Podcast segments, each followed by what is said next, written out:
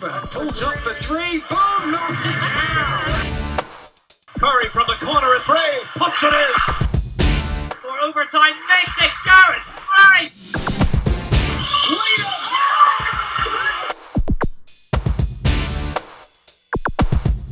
Hello from me, Mark Wood. Welcome to the MVP Cast once again. Thank you so much for downloading the podcast. Lots of news on views in basketball at the moment. If you want to find out what's happening, head to our social channels, Facebook, Twitter, Instagram. Just search for MVP 24/7.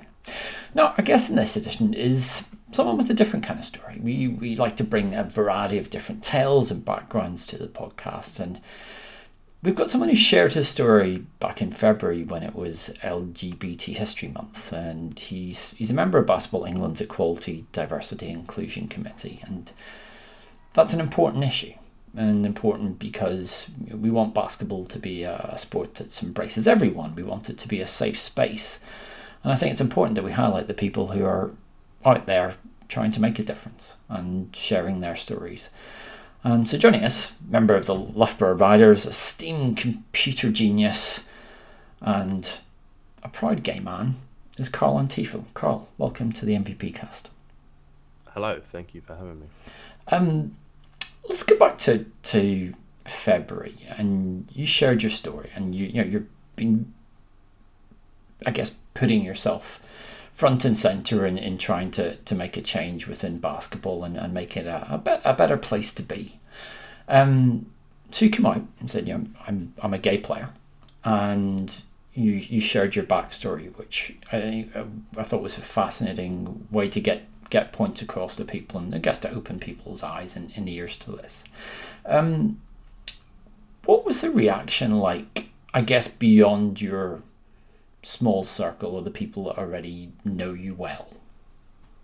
It was a overall very positive reaction.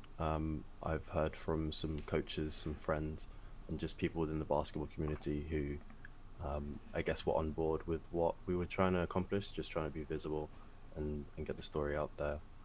So it was generally very good. What did you want to achieve from it on a personal basis?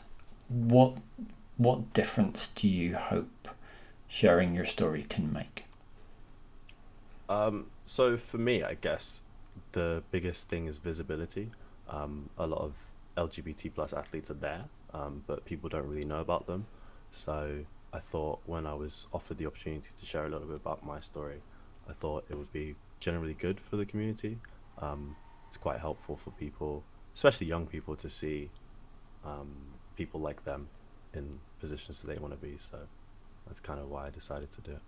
BE's, I could use lots of capital letters here. I was going to say BE's EDI committee, but let's spun out the Basketball England's Equality, Diversity, Inclusion Committee. I know it's kind of early days in a sense, but when you've had those conversations and meetings, what's the big goal, or where do you think the biggest things that need to be addressed at present are?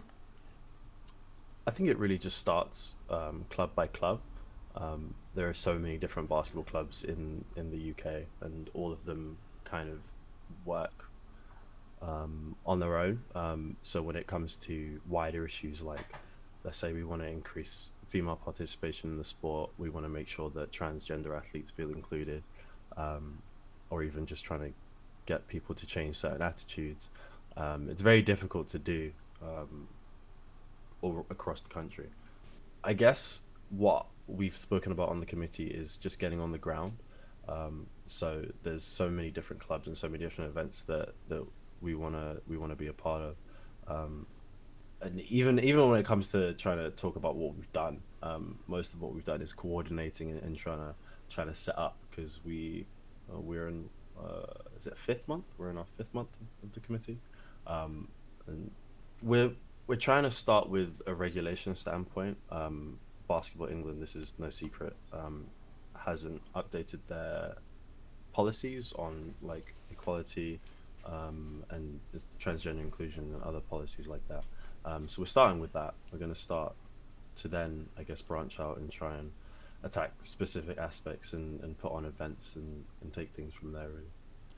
Let's talk about your basketball journey. And you're a London Thunder graduates, so Steve Bucknell's programme down in and around Lewisham. Where's the love of basketball come from at the very start? What was the start of this trip for you? Well, my trips into basketball were mostly unintentional. I always avoid playing basketball because everyone just looked at me and said, "You're tall, you should probably play." But eventually I just started playing with friends and just really started to enjoy it. So then I played at school and then kept practicing and went to London Thunder as my first team and just took it from there, really. I mean, you had the chance to go over to the States to an academy there in Daytona Beach, which is famous for motor racing, but it's not a bad place to end up in your teenage years. How did that come about? Well, DME had a partnership with London Thunder, so they came over and put on a few events, and a few of the players from my year were recruited to play over there. And when I got the opportunity, I was all for it. Essentially, the chance to move to the States and play a different level of basketball was great, so I went for it. How did that challenge you as a person? Because we've had people on the podcast who have gone to European countries, who've gone over just to be freshmen at college at different ages. I mean, to get that stateside move, I mean, yes, it seems so glamorous. You get to spend winter in the sunshine, which is great. How did you find the adjustment process? For me, it was, I guess, both difficult and easy. I didn't have to worry about a language barrier, obviously, moving to the States. And I was quite lucky in the fact that I went with two of my teammates from London Thunder. So I knew some people going in there, and it was quite easy to get started. But it was difficult, and I'm sure if you ask anybody who's moved abroad for work or to play basketball or any other sport, just being away from family is a big adjustment. But I guess it's just one of those things that I learned to deal with. Everybody eventually, I guess, moves out. So I just had to learn to be independent from a little bit of a younger age. What's that academy system like in the States? Because you always get that impression. Obviously, high school basketball is there's lots of high schools which have great basketball programs, and it's a bit of a talent factory in a sense. But academies are kind of a different level, a bit like they are in this country. Did you feel that it was a balance of academics and basketball, or did it get, as most people have the impression, that it's very much about your skills as a player? Yeah, I think it really depends on which academy you go to. I'll be honest, the one I went to, we definitely focused more on the basketball side.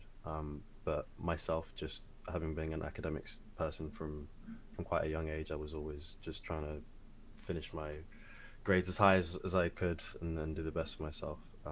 But yeah, I guess overall the focus is definitely on basketball and trying to produce the best athletes. You got a scholarship to a Methodist university in South Carolina. I'm hoping I'm pronouncing it. Is it Claflin? Claflin University. The A's and the R's in America. I mean, South Carolina can be quite rural, and I don't want to stereotype it, but it's not like living in New York or LA or whatever. You're coming from London and then Florida. Why did you choose there? I mostly chose it not for the town, but just for the situation. I liked the coach and the vision that he had for the program. And I thought it was a place that I could push myself and get better. The town was kind of like a second thought, and I quickly found out it was a very rural, very quiet place. But I guess that gave me an opportunity to just lock in and focus on other things. How did the experience turn out for you? Well, I mean, I was out in the States for 2 years, so I can't say that it was entirely positive for the whole 2 years. I did enjoy lots of aspects of it, like getting to meet new people and experience different cultures. But some aspects weren't wholly positive. I can't speak for the entirety of the deep south of America, but generally I would say it's not a very inclusive place for LGBT people. And that's something that I guess witnessed for myself and saw other people suffering from that. But overall, it was a great place. I love the weather, first of all, and all the people there, and the food was different. But yeah, it was definitely an experience. I mean, you were 18 when you came out to your family. And, you know, you're also then, I guess, gradually coming out within a basketball community. What was tougher for you, family or teammates? I would say, that's a difficult one. My instinct would be teammates is harder. With my family, I guess I've known them for longer, and I know that they're gonna love me whatever happens. But sometimes with teammates, and you have more teammates than your family members, I guess. So there's more people to tell and more chances for things to go wrong. But yeah, it's been overall positive. If I'm being honest, I can't point to a single teammate who's had an issue with it. But it is always scarier, I guess, coming out to a stranger than your mum, who you've known for your whole life. I mean, the reason I mentioned Methodist University, because, you know, there is a certain dogma about American universities based on religion and certain different attitudes towards homosexuality in its most general sense. How did you find that conflict on campus between, you know, I don't know, the culture of the area, as you said, the culture of the Team South? I mean, were you able to be open and be yourself? I think I was, and definitely there were a lot of people on campus who were out and proud and living their best lives. There were some experiences that I've heard of secondhand, of not so positive things, but I feel like that can happen anywhere, and I would hate to say it's an American issue, because it definitely isn't. There's definitely all sorts of episodes in the UK, but I think it just really depends. Some people get hate, and it's like water off a duck's back, and some other people aren't as able to ignore and to be out in a difficult situation. Was the support there from? I mean, it sounds very positive in a way, but was the support there from coaching staff and, you know, everyone else in that basketball bubble, which can be much more of a kind of, yeah, I don't know, because it's such a tight-knit group, you know, I guess sometimes you're inside the group and everyone's got your back. In your sense, it sounds as it was relatively positive. I would say overall my career, it's been very, very positive. Claflin, it was fairly neutral. They were all great guys. No one said anything bad, but I wouldn't say they were, you know, donning rainbow flags and coming to pride marches or anything like that. How did you, navigate that in America? In terms of, you know, you said different kind of people and different reactions, etc. I mean, I suppose that's a strange question, but do you think being foreign kind of helps in a way, because they think you're strange anyway? I don't think so. I think people have their own attitudes, and I guess it applies to foreigners or people from your own country, I guess. Role models are so big in sports. And obviously the one we could all immediately jump at is our very own John Amici. And there are more, not huge, but there's more openly gay male athletes within the world of sport. Does that help as a young person when you're playing, but you can also see a small stream of people elsewhere who have kind of gone through the same experience with you, but who are able to either be excelling at sport or have excelled at sport? I think role models are very important. I think it's priceless, I guess, to see somebody else doing what you want to do, just to know that it's possible. I feel like I have asked myself, you know, can I do this? Is this possible? Can I get into these positions? And just seeing somebody else like John Amici, like, you know, Jason Collins, or trying to think of other athletes and the names have lost me, but just thinking of other people in those positions said, well, this person managed to get through it. So if they can do it, I can definitely do it. I think those role models are invaluable for everyone, really. You stayed there for 2 years. Then you come back to Loughborough. Why the move? The move was a number of things, I guess, but one of the things is towards the tail end of my South Carolina career, I guess, things weren't wholly as positive. So while I say that a lot of the team were neutral, you had one or two people who weren't exactly very welcoming, and I guess that started to take a toll on me, and I decided that I wanted to come back to the UK. Is my home, is where I've always been safe and comfortable, and I just assumed that it would be better than the Deep South. Obviously, things happen in the UK too, but it's been a more positive experience overall for sure. When you get those negative moments, and yeah, we all have them. I mean, it's, you know, there's different ways we all kind of have things that grate on us or get us down, etc. You know, but for you, especially being so far from home, what kind of toll does that take on you mentally? You know, even when you're trying to be at your peak physically and everything else that's, you know, that comes as part of being a student athlete. Well, I obviously can't speak for everyone, but I guess myself personally, if I'm wondering whether I don't know how to, don't want to use harsh words, but somebody cares about me as a person, or if, you know. If you're wondering if someone hates you, you can't exactly focus on other things. In my opinion, I feel like if I can't say that I'm safe and comfortable with this environment, how am I going to thrive in that environment? So when comments would come or people would do things, it's always a disheartening feeling. It's like a truck hits you.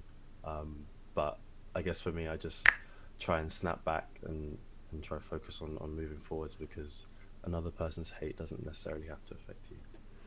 You come back to this country, and you said it's more positive, but is it more all sweetness and light within this great British basketball community that we talk about? You know, is it as much as you wanted it to be, or, as you said, are there still those moments where you're either cringing or you're feeling a bit of that hate? The answer is yes, I guess. It's not always positive, and it's not going to be always positive. That's something that I'm okay with, but it's definitely been a far more positive experience than it has been in the past. There's been incidents within teams I've been in the UK as well, but overall, I guess I've always found myself safer, feeling more comfortable over here. What's the things that still, you know, I don't know, it's little jokes or comments or something, but what's the things that kind of still pinch? Well, yeah, I would mention jokes. Jokes, I guess, are probably the biggest part of it. I don't think there are many people nowadays who outwardly just throw homophobic comments around, just because they hate people or just because they want to. It's more ignorant jokes that people think are funny and won't affect anybody. But a lot of the time, I guess, if you think statistics wise, there's people say anywhere between 10 to 20% of people are LGBT or gay. There's going to be someone in the room or someone who knows somebody in the room who will be affected by the comments that you're making. And that's always a twinge. I would say. Sorry, I mean, what was the other part of your question? Well, I don't know if there's so much another part, but I mean, you're and clearly a very eloquent, intelligent young man, and you hear that. How do you make that call? I'm putting you on the spot here. It's slightly unfair, so I apologise. But how do you make the call between the letting it slide or the, hey, that's not cool? That's a difficult question. It depends on context, I guess. If you're not in a situation where you feel like you're safe and your comments aren't going to be received very well, I think if it's going to incense the situation even more, there's probably no point in you speaking. But if you're in, for example, a more privileged position where, you know, maybe you're the leader of the team, the coach of the team, a well-standing member of the community, whatever you want to call it, and people are going to listen to you, I think that's always an opportunity where you can speak up. I would argue that safety is probably the only reason that you shouldn't say something. And if I feel safe, I will definitely say something. What's the kind of unsafe points? I mean, where have you had that point? I don't know if there's a specific example or you could talk in general terms, but where's those moments come where you don't feel safe? Specifically with people who, I guess, seem very violent.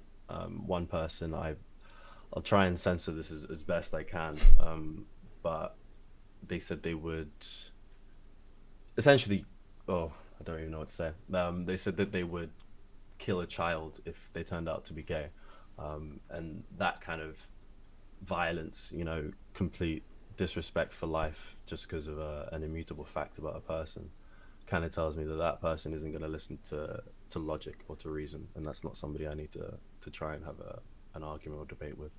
Which must be, as unsafe as that might make you feel, it must be awfully depressing to hear. Yes. Yeah, it's not the best thing to hear, for sure. I mean, in general terms, you know, you look around domestic basketball, and John is the totem for everybody. But we remind ourselves that John didn't officially come out until after he'd finished playing. And yeah, I've known other players in the game, in the BBL, who've been, you know, openly gay to teammates or quietly gay or whatever way you want to put it, but not really wanted to talk about it or come out publicly and make a big statement. And yeah, you don't necessarily, and not everyone wants to do that. But when you look around the game in this country, and we're probably talking more male specific on this, what do you think is still stopping more players like yourself just putting their hand up and saying, yeah, this is me, I'm a basketballer, here I am as you know, as an open, proud person? Is there still a cultural thing there that we need to address? I'm not sure the answer to that one either. I think it's very difficult for anybody to be vocal in any area, and it's especially difficult to do so when no one else has done so before. I think conversations just like these will, you know, resonate with other people, and they'll maybe want to talk within their own circles and possibly even larger. But there's so many different motivations that go through so many people's different mind. I don't know. But for me, it was just, I want to hear these conversations. I want to be able to be visible for somebody else in the same way that I would have appreciated done to me. So the trick is for you now to be so much better as a player that you make the BBL, and therefore you have broken that bar. There's your challenge. I mean, it's a very doable challenge in my eyes, but I'm not sure if the BBL is exactly what I want to go for right now. I mean, let's go back to basketball. I mean, you were playing Bucks this year. This is your final year at Loughborough, rather than in Division 1. I know your graduation's kind of coming up, and I want to talk about your computer prowess, because it's yeah, pretty impressive here. But you know, you've played at a great standard at, you know, a junior level, and you got college scholarships. I mean, is there a next stage for basketball for you, or is this a kind of slow decline into rec ball or whatever is beyond playing at university?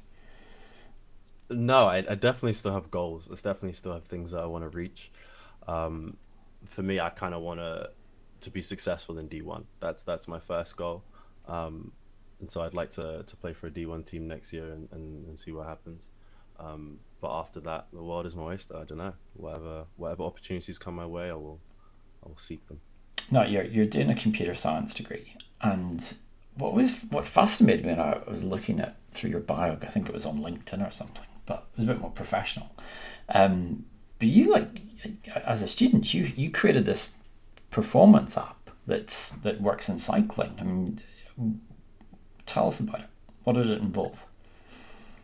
So that was part of a coding festival. So it's called YRS Festival of Code, where they essentially got people all around the country to work for 4 days to build a project. So me and my team, we created a website called PedalPlan, which is designed to find safer routes for cyclists based on, if I remember correctly, live weather, congestion, and historical accidents. So we put that out in, I believe it was 2016, and we won the Should Exist award. So that was a really fun experience. But yeah, I've been coding for ages, and it's just something that I enjoy to do. I enjoy problem solving, so that kind of stuff is gold to me. Which leads me to believe that you're going to be one of these guys in 3 years are going to be a millionaire, and we're all going to be looking at you going, he invented this. So if you had this dream, if you could invent the dream app, I don't know if you even want to tell us this right now. That might scupper the making the millions. But yeah, we've had people doing, you know, on this podcast talking about the impact of tech and sports. Clearly, there's a fascination there. What do you think tech and coding and all that kind of technology, which I do not claim to understand, but what do you think that can go? It's a very deep question. Thank you. I don't want to geek out on you right now, but we like geeking out in this podcast. Tech is everywhere, I guess. Tech is really present in all kinds of industries, and it just has an ability to help improve whatever existing systems you have. So if you look in the NBA, they use tech to track their players' health, to track many, many different things during a game. I think there's exciting applications of artificial intelligence being used to try and predict how a player will decline over a season, or how injuries could affect a specific player based on previous injuries and stuff like that. So I think there's definitely applications everywhere. It just depends on where you look. And unfortunately, no, I can't give away any trade secrets. What tech have you used as a bowler? Is there things that you use to kind of track yourself or get better? Not really. Most of the newer tech applications to basketball are quite expensive, and just growing up as a student, I was never a guy to buy the flashiest gear. It would just be me and Alex Charles, shout out, at the Tennyson Park, just shooting away. Yeah, I think the greatest piece of tech, and I say greatest, the most hype piece of tech that still sits in my cupboard in my office is the Spalding Smart Ball, which had the app to track all your shots and makes and misses, and which the ball didn't deflate, but the app deflated pretty quickly when everyone found it was pretty rubbish. But you know, it's good to dream big. Apps are the way forward. There must be things to do in basketball, and clearly you're the man to make a mint out of it. And here's a philosophical question: if you could be the next Bill Gates or the next LeBron, which would you rather be? Oh, that's a hard question, but I guess Bill Gates has way more money, so I have to say Bill Gates. Fair dues. And he can, yeah, I'm sure. You look at the man; he clearly balls. Yeah, I'm sure you could give LeBron 50. When you talk about next season in D1, is that going to be? Have you got an eye on a club already, or will you move back to London? How much will you plan your next move around basketball, or is it all about career now? The plan is definitely to move to London and try to play for a team there. I don't want to count my chickens until they're hatched, so I won't say which ones. But, you know, if there's a team in the right situation for me, I'm definitely going to go for it. Do you feel that, I mean, we don't have a lot of D1 players on this podcast, but how do you feel that the league at that level is set up for players to improve? And when I say improve, you know, be better within a system, to improve your skill set, you know, possibly progress onto to another level, whether it's the BBL or abroad or wherever people want to do. I mean, does it feel like it's a level that's good enough in this country?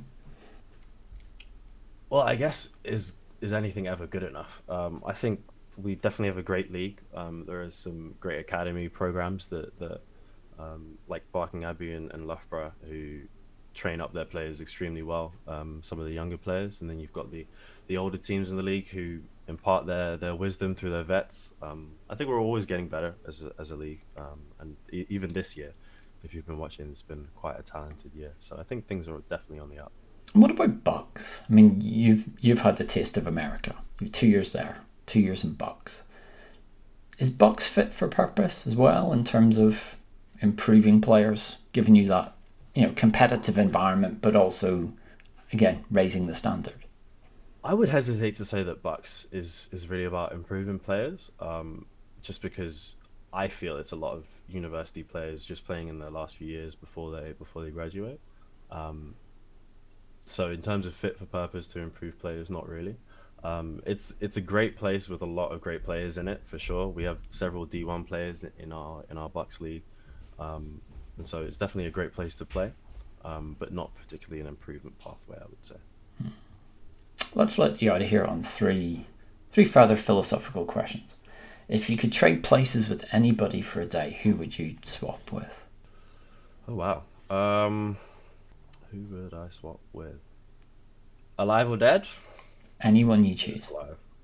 Let's go Kobe. I just want to see what that guy's life was like. Just the day in his life just sounds very interesting. Not his last day, but any other day before that. That would be cool. Yeah. If you could choose one superpower to change one thing, what would you ask for? One superpower? Mm-hmm. I'd have to go with super speed.